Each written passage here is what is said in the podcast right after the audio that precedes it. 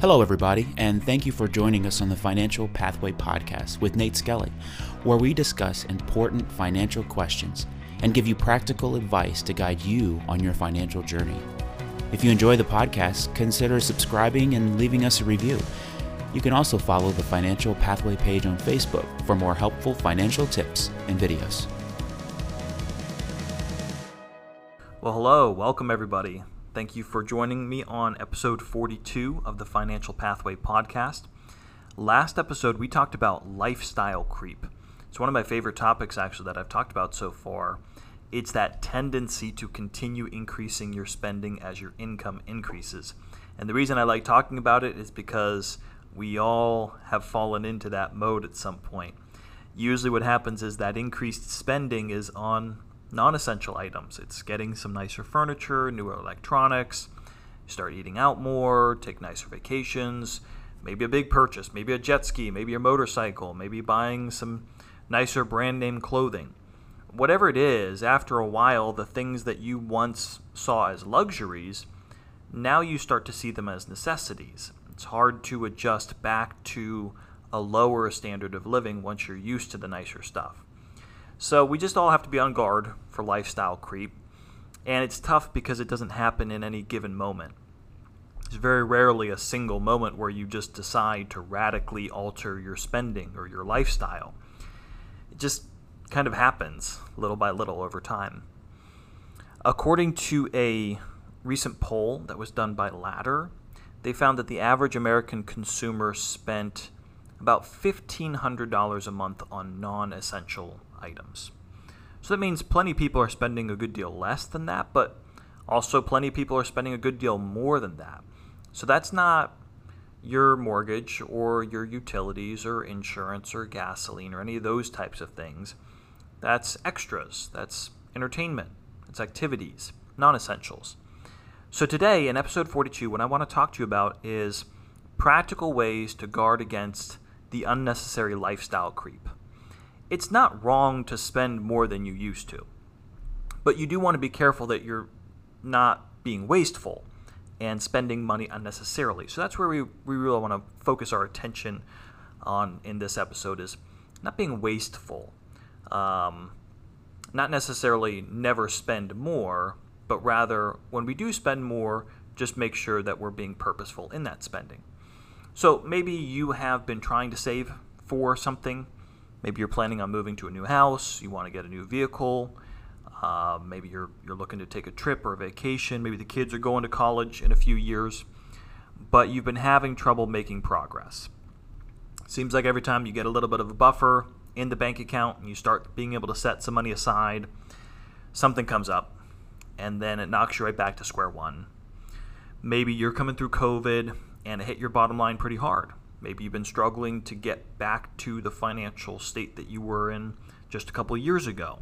So maybe it, it could have been a loss of income, loss of a job, shorter hours, the, the business that you run is, was affected negatively. So you just you're trying to play catch up in your financial situation. So then maybe that's where you're at today. Maybe you have been trying to track your spending recently and, and doing a better job at being aware of how you are spending your, your money and you've noticed that you're spending a lot more than you originally thought you were. And so that's what's gotten you concerned and thinking along these lines of ways to save money. And maybe none of those apply to you. Maybe you do a great job of budgeting and, and you track your spending, but it really has been a while since you took a really hard look at where the money's going and asked yourself if there are ways to save. So today I'm going to give you six proven ways to trim money from your budget. I'm sure that not all six will apply to you, but I would be very surprised if there's not at least one that you could use. And so these are all simple, simple to understand, but maybe not as simple to to put into practice because let's face it, spending less money is rarely fun and it's rarely something that we look forward to, but the result I think is going to be a lot more enjoyable and well worth the process. So let's walk through these six proven ways to trim money from your budget. Uh, number one, shop your insurance coverage. And I'm talking specifically here about things like your auto and home insurance, maybe renter's insurance if that applies to you. Your life insurance, especially if you have term, that's pretty straightforward. You don't shop that. Uh, well, you shop it once, but you don't need to shop that on a continual basis. Your health insurance, you're basically needing to, to shop that every year anyway. But the home and auto, especially, that's really up to you. It's easy to do, it doesn't cost you anything, but a lot of times people get their home and auto in place and life's busy, things are going on, and it just kind of gets put on the back burner. It's sort of in the background of your finances. It's just something that automatically goes out each month, and it's like, yep, we got our coverage and we're good, and nothing's happening, so we don't need to look at it. Uh, but it's important, I would say, every two years, at a minimum, shop your home and auto insurance. Here's a few thoughts on how to do this. First of all, you need to shop multiple carriers. So you can go to one insurance company and say, "Hey, what do you got for me? Run me a quote. What can you do?" But but really you need to be shopping multiple multiple carriers. What I would recommend the easiest way to do this is to go to an insurance broker. That is somebody who doesn't represent any particular insurance company, but instead takes your information and then goes to lots of different carriers and then comes back to you with the quote that they think makes most sense for your situation. And so that way you're you're knowing that you're getting a good deal because you're comparing multiple, as in some cases dozens of different insurers. Now, if you know somebody that works for an insurance company and, and represents one insurance carrier, like a, a, State Farm or Nationwide, that's fine. You can go to them and say, hey, can you get me a quote and, and look at what they can do for you. But just make sure that you are shopping that around. You're getting multiple carriers and also make sure that you're comparing apples to apples. What I've found sometimes is that people think that they're saving money on their insurance because they went and got a quote and it's like, oh my goodness, I can save $75 a month on my auto insurance. Or my home insurance coverage is going to be $500 less a year. Why wouldn't I do that? Yes. But what they didn't realize is the quote that they were getting was for different coverage levels than what they currently have. So just make sure whatever quotes you get are at the same coverage levels. And if you don't understand coverage levels, make sure that, that you ask your agent to explain that to you and make sure that you, you understand the pros and cons of higher coverage levels, lower coverage levels, deductibles, etc. Uh, sometimes you can't get loyalty discounts for staying with an insurer. So sometimes people are, are with you know a Geico or USAA or, or, or a company like that, and they've been with them for a long time, and so they get these loyalty discounts, and that may make it to where you're actually getting a better deal than you could if you shopped your insurance around. And if that's the case, then great. But here's how it usually works, and this is what ha- what happens a lot of times. People go shop their insurance around to say, "Oh, great! Look, I got this quote from Progressive. I'm going to save $400 this month or this year. Great, sign me up." But then they just keep it and they don't look at it again. And four or five years have gone by, and the rates have steadily gone up each year, and now they don't realize that they are now overpaying. They underpaid in their first year, they got a better rate in their first year, but gradually that caught back up to them, and they're paying more than they would have to now. So that's why it's good to just every couple years at a minimum look at your insurance carrier, shop it around, make sure you're getting the best rates. Uh, look at bundling. Look at putting your auto and home together. A lot of times you put it with the same carrier, you're going to get a discount there. Doesn't always make sense, but a lot of times it does. And then finally, just keep in mind not all insurance carriers are created equal when it comes to how they handle claims and response times. So you just want to make sure, okay, yeah, maybe I can get a slightly better deal from this insurance carrier that I don't know of, I've never heard of before or I can stick with the company that I know has already has always done a good job for me, and I know them, and they're very responsive to my claims. You know, a, a, a slight amount of savings is probably not worth it in that case. So number one, shop your insurance coverage. That's an easy, simple way. It doesn't cost you anything, and you can save yourself a lot of times a significant amount of money per year. Number two, cut back on food spending this is so common. I, I when, when I talk to people about their, their budgets and where they're overspending, almost always this is a category where it just becomes very easy to overspend in. You know, we all have utilities, uh, water or, or gas or, or electric, these types of things, and and we understand with those bills, a lot of times they will fluctuate depending on the time of the year and how much power you're using, that sort of thing. But we don't typically expect month to month for our bill for our utilities to double or to triple. That's not typically going to happen. but that can very easily happen with our food bill. And one of the simplest and most impactful ways that you can cut spending is by making some tweaks on how you pay for your food. Uh, eating at home more is is is going to be a big way, uh, and even where you get your groceries. Um, I would encourage you to do most of your shopping at a discount grocery store if you can. You know, going to a Trader Joe's or a Whole Foods, it's going to be a lot nicer experience, and they're going to probably have a lot of um, you know nicer products or, or harder to get products, but the grocery bill is going to be quite a bit bigger. And if you shop there, then then you can attest to that. But shopping at places like Aldi's, uh, Walmart, grocery, Costco, Sam's Club, etc these are going to be places where if you do the bulk of your shopping there, you're usually going to be saving yourself a good bit of money. Make sure you use a shopping list. I know this seems so, such old school advice, but when you grocery shop, you need to go into it with plan. Um, and it's very clear that the research has shown us that when we go grocery shopping without a grocery list, especially if you're hungry, you're going to spend more because everything sounds good and you don't really have a limit in mind. You don't really have any any portions in mind. You're just kind of grabbing things off the shelf that sound good in the moment. So plan ahead, have a shopping list, or even better, if you can order ahead and pick up. So that way you actually do have to go and, and choose all the things that you want for this week, for this month, and that's going to help you to stay within your limits.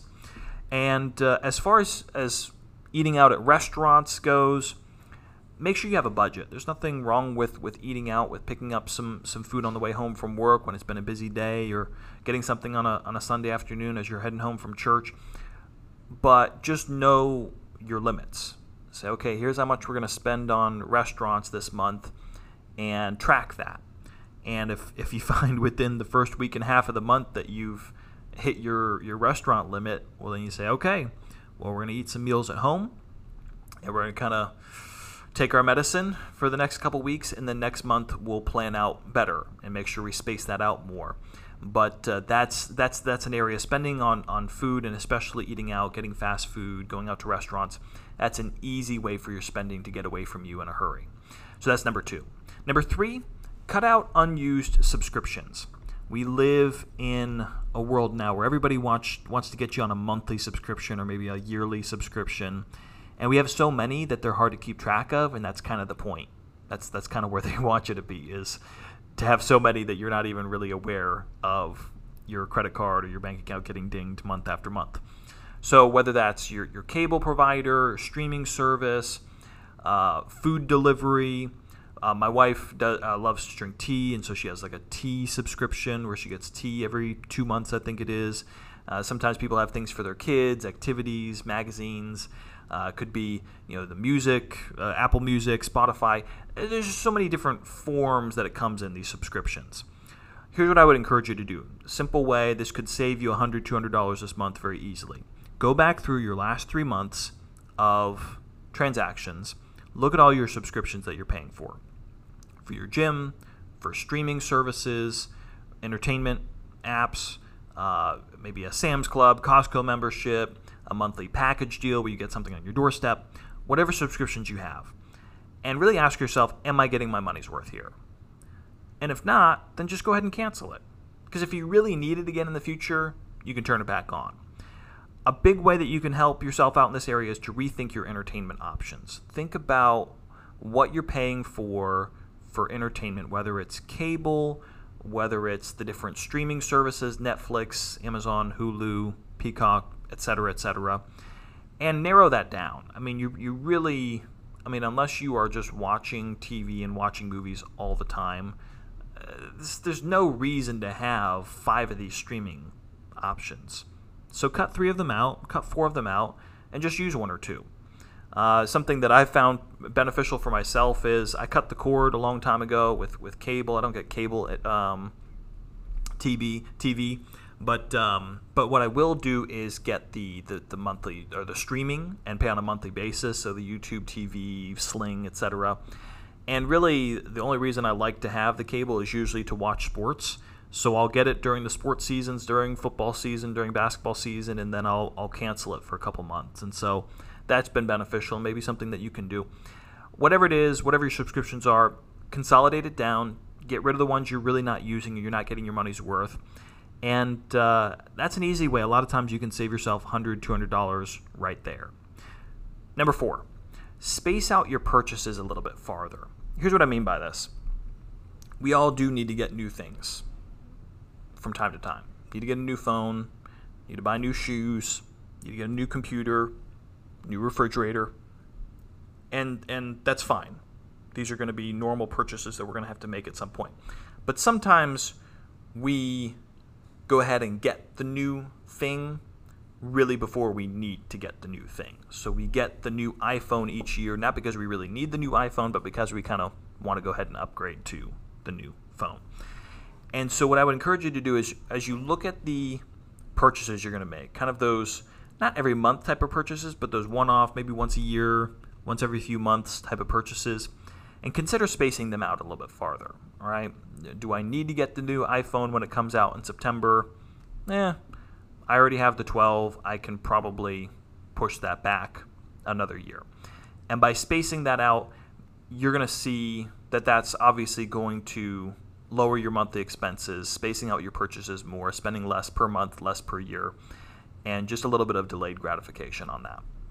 Number five, refinance.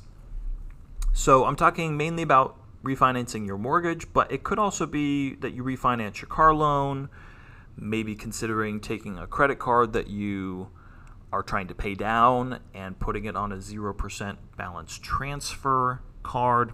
There's different ways to refinance, but interest rates right now are historically low. They, they've never been as good as they are now. So, so that's working for us. Refinancing really helps you save money in one of three different ways. Either number one, you refinance to a lower interest rate. I'm paying 5% on my car and I refinance down to 3.8%. Well, you're not paying as much in interest and therefore you're not going to pay as much over the, the, the, the term of the loan. Here's what you got to be careful with, however. Sometimes people say, oh, look, refinance your mortgage, you're paying 3.75% on your mortgage and you can refinance down to 3.5%.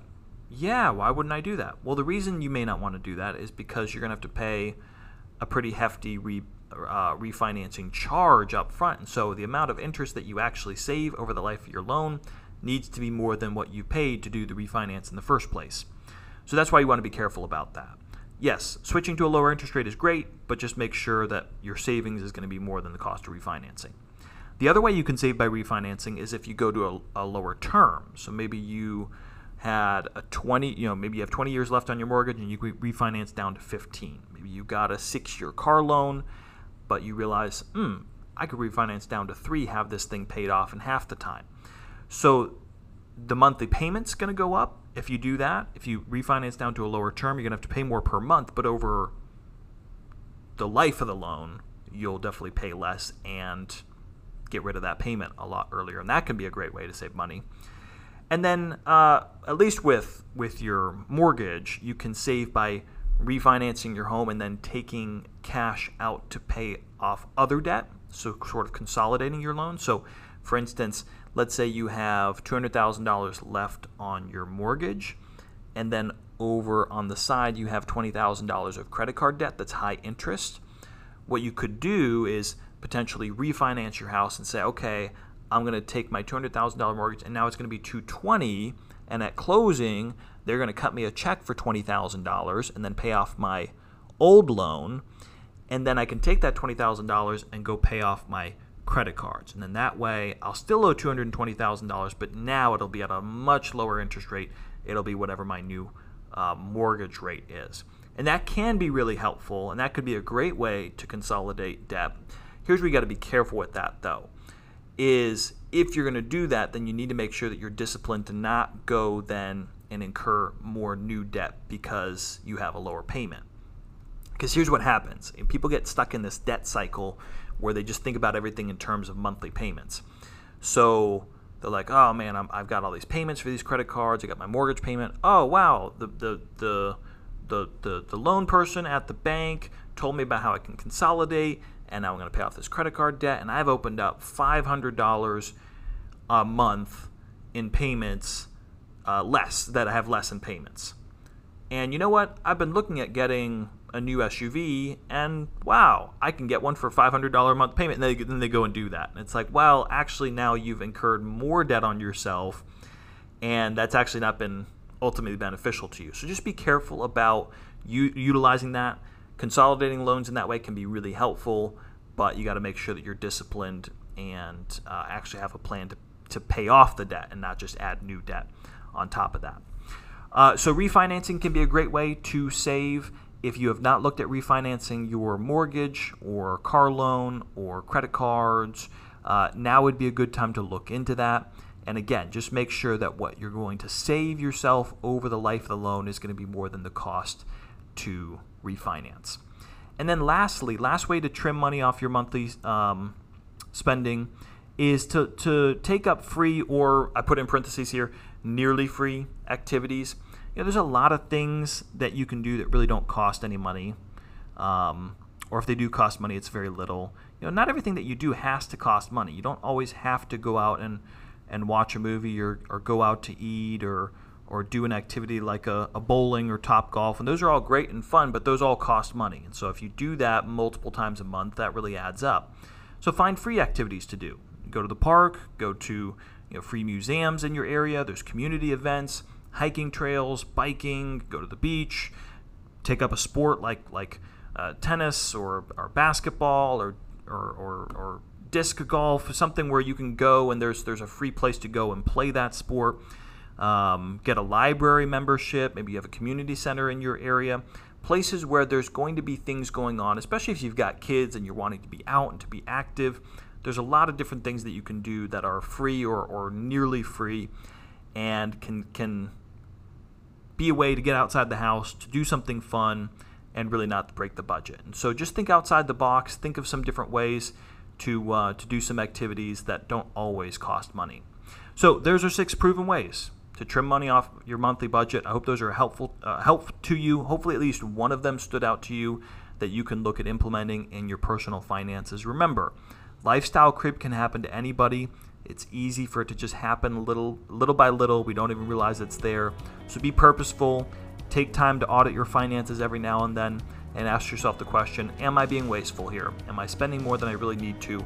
And where can I cut back? And hopefully this gives you some some ideas, some inspirations for some ways you can do that. Well, thanks for listening to this episode, and I'll see you on the next one.